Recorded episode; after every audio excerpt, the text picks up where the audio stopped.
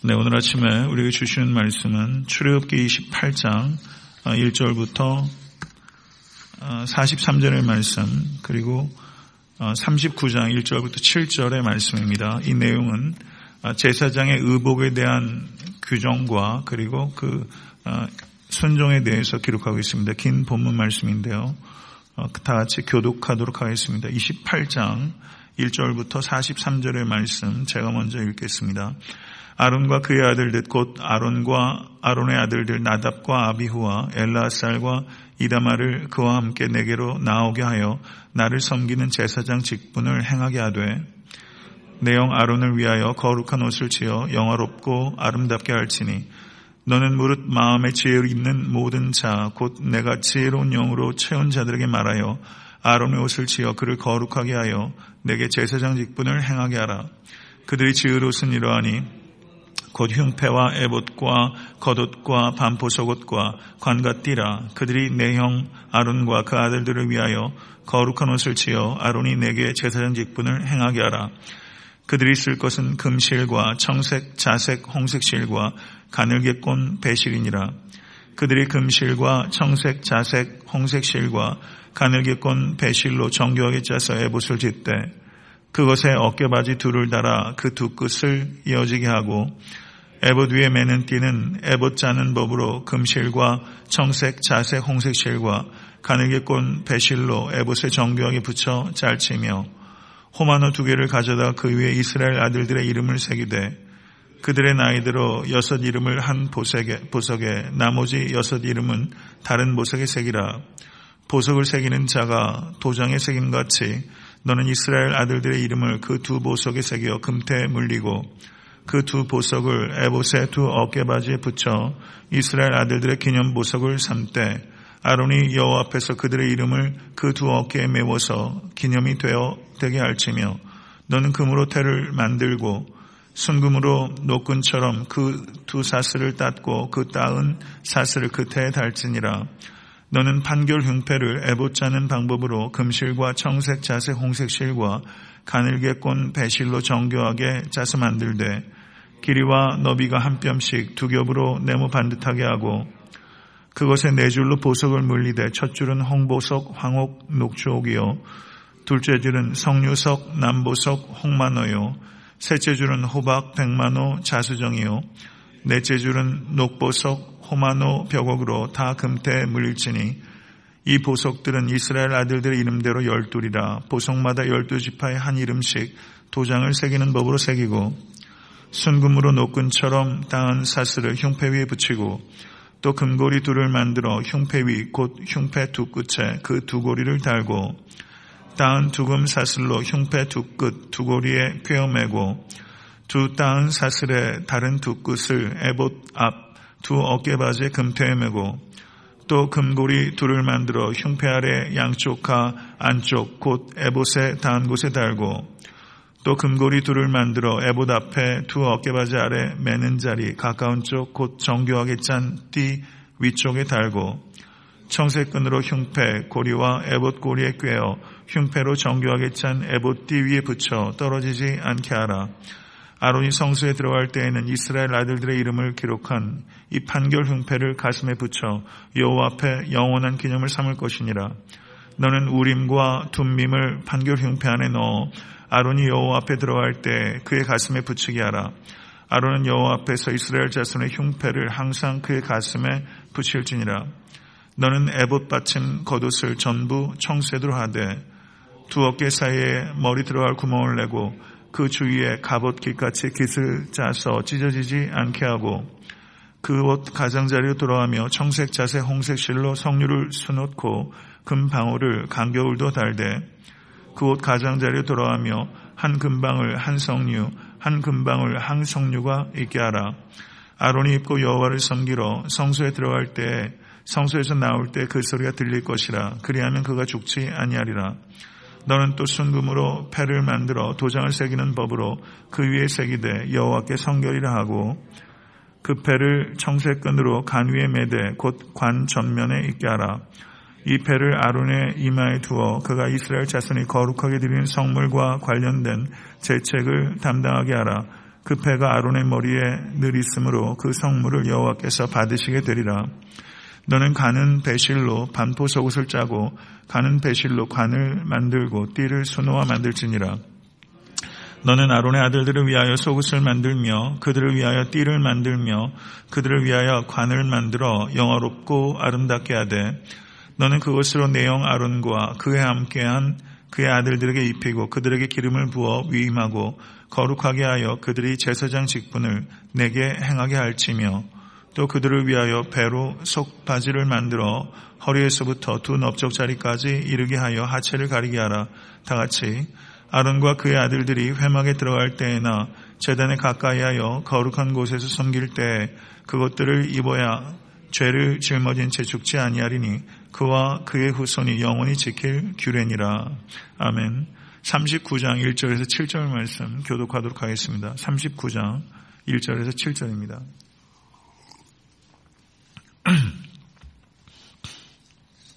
자, 먼저 읽겠습니다.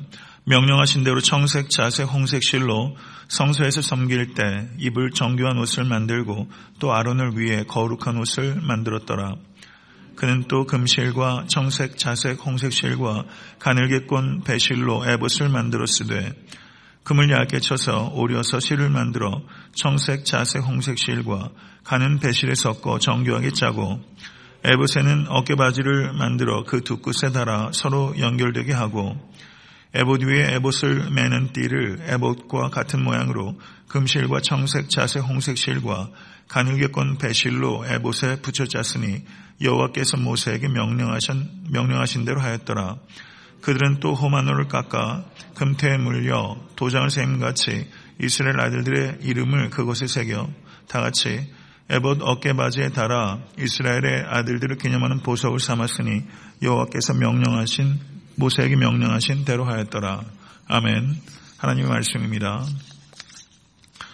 네, 읽으시는데 좀 인내가 좀 필요하셨어요 생각이 됩니다. 읽으시면서 그 제사장의 의복을 머릿속에 좀 연상하셨는지 모르겠어요. 어, 이렇게 글자로 보는 것도 중요하지만은 또 이렇게 인터넷이나 아니면 참고 서적을 통해서 제사장의 의복을 한번 이렇게 한번 찾아보시면 좀 명확하게 그림 나올 것이라 생각이 됩니다. 아, 말씀 드린 대로 창세기 죄송합니다. 출애굽기 28장 1절 43절은 제사장의 의복에 대해서 매우 상세하게 규정하고 있고 그 39장 1절 7절은 그 명령에 따라 이스라엘 백성들이 제사장의 옷을 식양에 따라 만들었다는 것을 어, 기록하고 있습니다. 어, 하나님께서는 제사장의 옷을 아름답고 영화롭게 만들어서 아론과 그의 아들들이 그 직무를 잘 감당하기를 원하셨습니다. 아, 신명기 10장 8절을 보시면 그때 여호와께서 레위 지파를 구별하여 여호와의 언약궤를 매게 하며 여호와 앞에 서서 그를 섬기며 또 여호와 이름으로 축복하게 하셨으니 그 일은 오늘까지 이르느니라 라고 말하면서 어, 제사장의 직무를 가장 간결하게 그리고 분명하게 정의하고 있다고 보여집니다. 신명기 10장 8절입니다. 거기에 보면 제사장의 직무가 두 가지입니다. 여호와를 섬기는 것과 여호와 이름으로 축복하는 것입니다. 그러니까 제사장의 직무는 두 가지입니다. 섬김과 축복입니다. 우리가 예수 그리스도를 믿음으로 말미암아 왕 같은 제사장이 된 것입니다. 믿으십니까? 그러므로 우리에게 주어진 직무 역시 저한번 따라하시죠. 섬김과 축복. 올 한해 삶을 되돌아보실 때 여러 가지로 우리가 삶을 되돌아볼 수 있겠지만 얼마나 많이 섬겨왔는가 그리고 얼마나 많이 축복하면서 하늘을 살았는가 이렇게 볼 수 있다는 것이죠. 올해도 남은 날들이 있습니다. 남은 시간에도 이 섬김과 축복에 더욱더 집중하셔서 한 해를 의미 있고 복되게 잘 마감하신 여러분과 제가 될 수 있게 되기를 간절히 바랍니다. 성소에 들어갈 때 제사장들은 반드시 하나님의 명령에 따라서 거룩한 옷을 입어야만 됐습니다. 그런데 제사장의 옷은 세 가지로 분류할 수 있습니다. 제일 안쪽에 있는 옷이 반포 속옷이라고 말하고 있습니다. 반포 속옷. 반포 속옷 말이 무슨 뜻인지 아시겠어요? 아마 체크무늬였던 것 같습니다. 아, 그래서 표준세 번역은 줄무늬 속옷이라고 번역을 했고요. 반포 속옷, 속옷, 어, 줄무늬 속옷 이런 식으로 번역이 된 것 같습니다.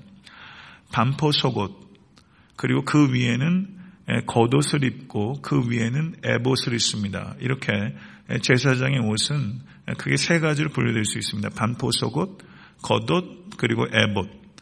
아, 그리고 장식품이 세 가지가 있습니다. 판결 흉패와 관과 띠입니다. 그러니까 옷이 세 가지고 그리고 장식품이 세 가지예요. 관과 띠와 그리고 가슴에 붙이는 판결 흉패. 아, 이렇게 세 가지 옷들과 세 가지 그 장식품들이 각각이 상징하고 있는 의미들이 있는 것입니다. 그것에 대해서 말씀을 나누고자 합니다.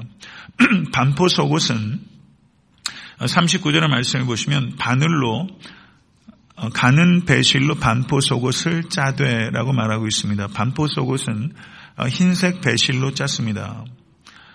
통으로 짭니다.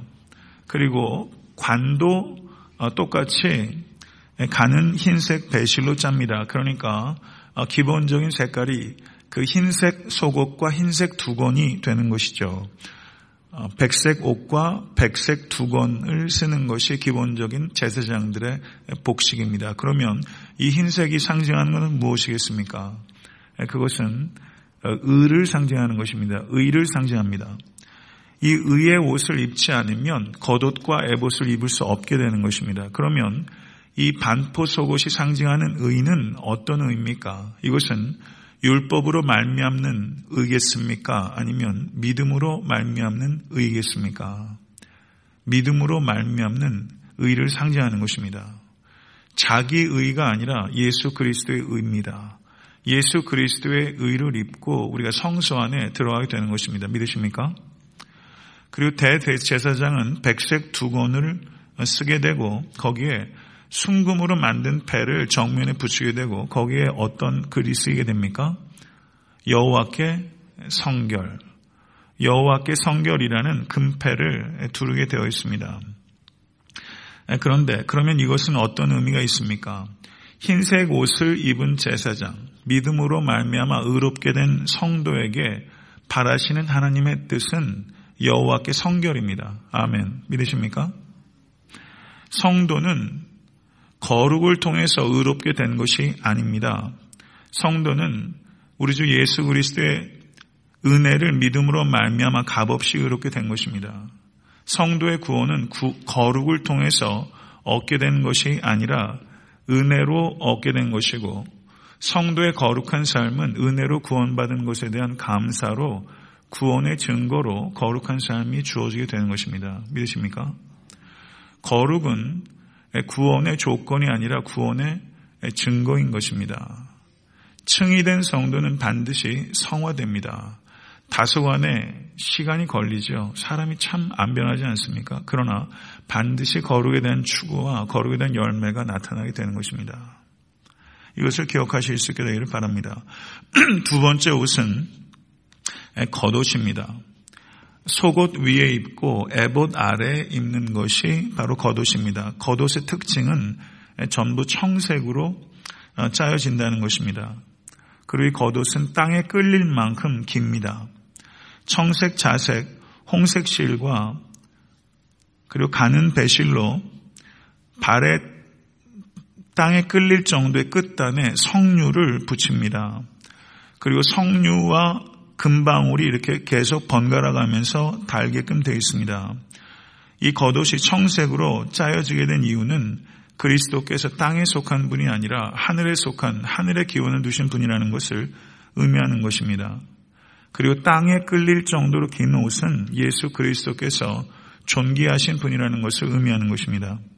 요한계시록 1장 13절에서 14절을 보시면 촛대 사이에 인자 같은 이가 발에 끌리는 옷을 입고 가슴에 금띠를 띠고 그의 머리와 털의 희기가 흰 양털 같고 눈 같으며 그의 눈은 불꽃 같고 라고 표현하고 있는 것을 볼 수 있습니다. 거기에서 발에 끌리는 옷에 대한 이야기가 기록되어 있는 것을 우리가 볼 수 있죠. 예수 그리스도께서 존귀하신 분이라는 것이 이와 같은 겉옷이 땅에 끌릴 정도로 긴 것을 통해 상징적으로 나타나게 되는 것입니다. 대제사장이 지성소에 들어가게 되면 함부로 행동할 수 없습니다. 대제사장이 지성소에 들어갈 때는 허리에 줄을 묶고 밖으로 늘어뜨린 후에 안쪽으로 들어가게 됩니다. 지성소에는 아무런 불빛도 없습니다. 성소의 불빛은 지성소 바깥쪽에 있는 성소의 금 촛대 위에만 불빛이 있습니다. 지성소 안에는 아무런 빛이 없습니다. 왜냐하면 하나님 자신이 빛이기 때문입니다. 지성소는 어둡습니다. 거기에 대제사장이 들어가게 됩니다. 근데 움직일 때마다 금방울에서 딸랑딸랑 소리가 나게 되는 것이죠. 지성소 안에서 대제사장은 매우 조심스럽게 행동해야 되는 것입니다. 하나님 앞에서 조심스럽게 행동해야 되는 것입니다. 그리고 대제사장이 지성소 안으로 들어갔을 때 잘 아시는 대로 이 방울 소리가 나지 않게 되면 대제사장이 죽은 것입니다. 그럼 밖에서 끈을 잡아당겨서 이 대제사장을 끌어내려야 되는 것이죠. 아, 그리고 제일 마지막에는 에봇이라는 것을 입게 됩니다. 에봇은 금색 실과 청색과 자색과 홍색 실과 가늘게 꼰 배실로 만듭니다. 아까 말씀드린 대로 청색은 하늘을 상징하는 것이고 혹은 천국을 상징하는 것입니다. 홍색은 희생 제물을 상징하는 것이고 자색은 왕권을 상징하고 흰색은 의로움을 상징합니다. 그 에봇의 모양은 어떻게 되어 있냐면 이렇게 조끼처럼 되어 있습니다. 그래서 그 조끼 혹은 앞치마처럼 되어 있습니다. 그리고 에봇의 허리 부분을 띠가 있어서 앞뒤로 부착시키게 됩니다. 그리고 에봇을 부착시키는 이 띠는 에봇과 동일한 금실과 청색 자색 홍색 실과 가늘게 꾼 배실로 만들어지게 됩니다. 그리고 이 에봇 말하자면 이 조끼와 같은 이 에봇의 견장에 두 개의 호마노 보석입니다. 보석이 박혀 있고 한쪽 보석에는 이스라엘의 여섯 지파의 이름이 기록되어 있고 또 다른 쪽에도 여섯 지파의 이름이 기록되어 있습니다. 그래서 이 호마노 보석에는 이스라엘 열두 지파의 이름이 기록되어 있는 것입니다. 대제사장이 이와 같이 열두 지파의 이름이 새겨진 것을 어깨 에봇에 달고서 어, 하나님 앞으로 나아가게 되는 것입니다. 예수 그리스도께서 우리의 대제사장이십니다. 예수 그리스도께서 우리의 이름을 그 견장에 새기시고 거룩하신 하나님 앞으로 나아가게 되는 것입니다. 그렇기 때문에 우리는 담대함을 가지고 지존하신 하나님 앞으로 나아갈 수 있게 된 것입니다. 이것을 믿으실 수 있게 되기를 바랍니다. 그리고 이스라엘 백성들을 상징하는 열두 지파를 상징하는 보석이 있습니다. 그래서 이 대제사장이 가슴에 판결 흉패를 둘렀습니다. 여기에 열두 보석이 있는데 보석이 세 개씩 네 줄이 박혀 있습니다. 그리고 판결 흉패의 길이가 22.5cm, 22.5cm 정사각형 모양으로 어, 되어 있고요.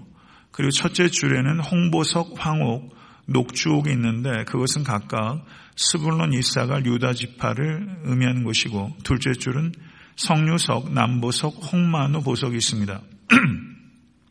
그래서 저는 이게 무슨 보석인지 도무지 감이 오진 않는데요.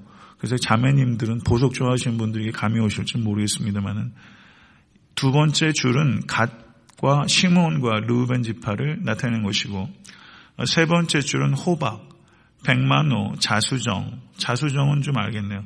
베냐민 문하세, 에브라임 지파를 나타내는 것이고 넷째 줄은 녹보석, 호마노, 벽옥, 납달리, 아셀, 단지파를 상징하는 것입니다. 이스라엘 열두 지파를 이와 같이 보석으로 상징했다는 것은 우리가 성도와 성도를 서로 대할 때 가슴에 품어야 되는 보석처럼 귀히 여기라는 의미라고 받아들일 수 있겠습니다. 모쪼록 성도와 성도를 대하실 때 보석처럼 대하실 수 있는 여러분과 제가 될 수 있게 되기를 바랍니다. 이와 같이 판결 흉패를 붙이게 되는데 판결 흉패는 이게 하나로 되어 있는 것이 아니라 두 겹으로 되어 있습니다. 그러니까 마치 지갑과 같이 되어 있는 것이죠. 판결 흉패가. 그리고 앞에는 12개의 보석이 있는 것이고 뒷면이 있어서 지갑과 같이 됐기 때문에 중간에 공간이 있죠. 거기에 무엇을 두냐면 우림과 둠밈을 두게 됩니다.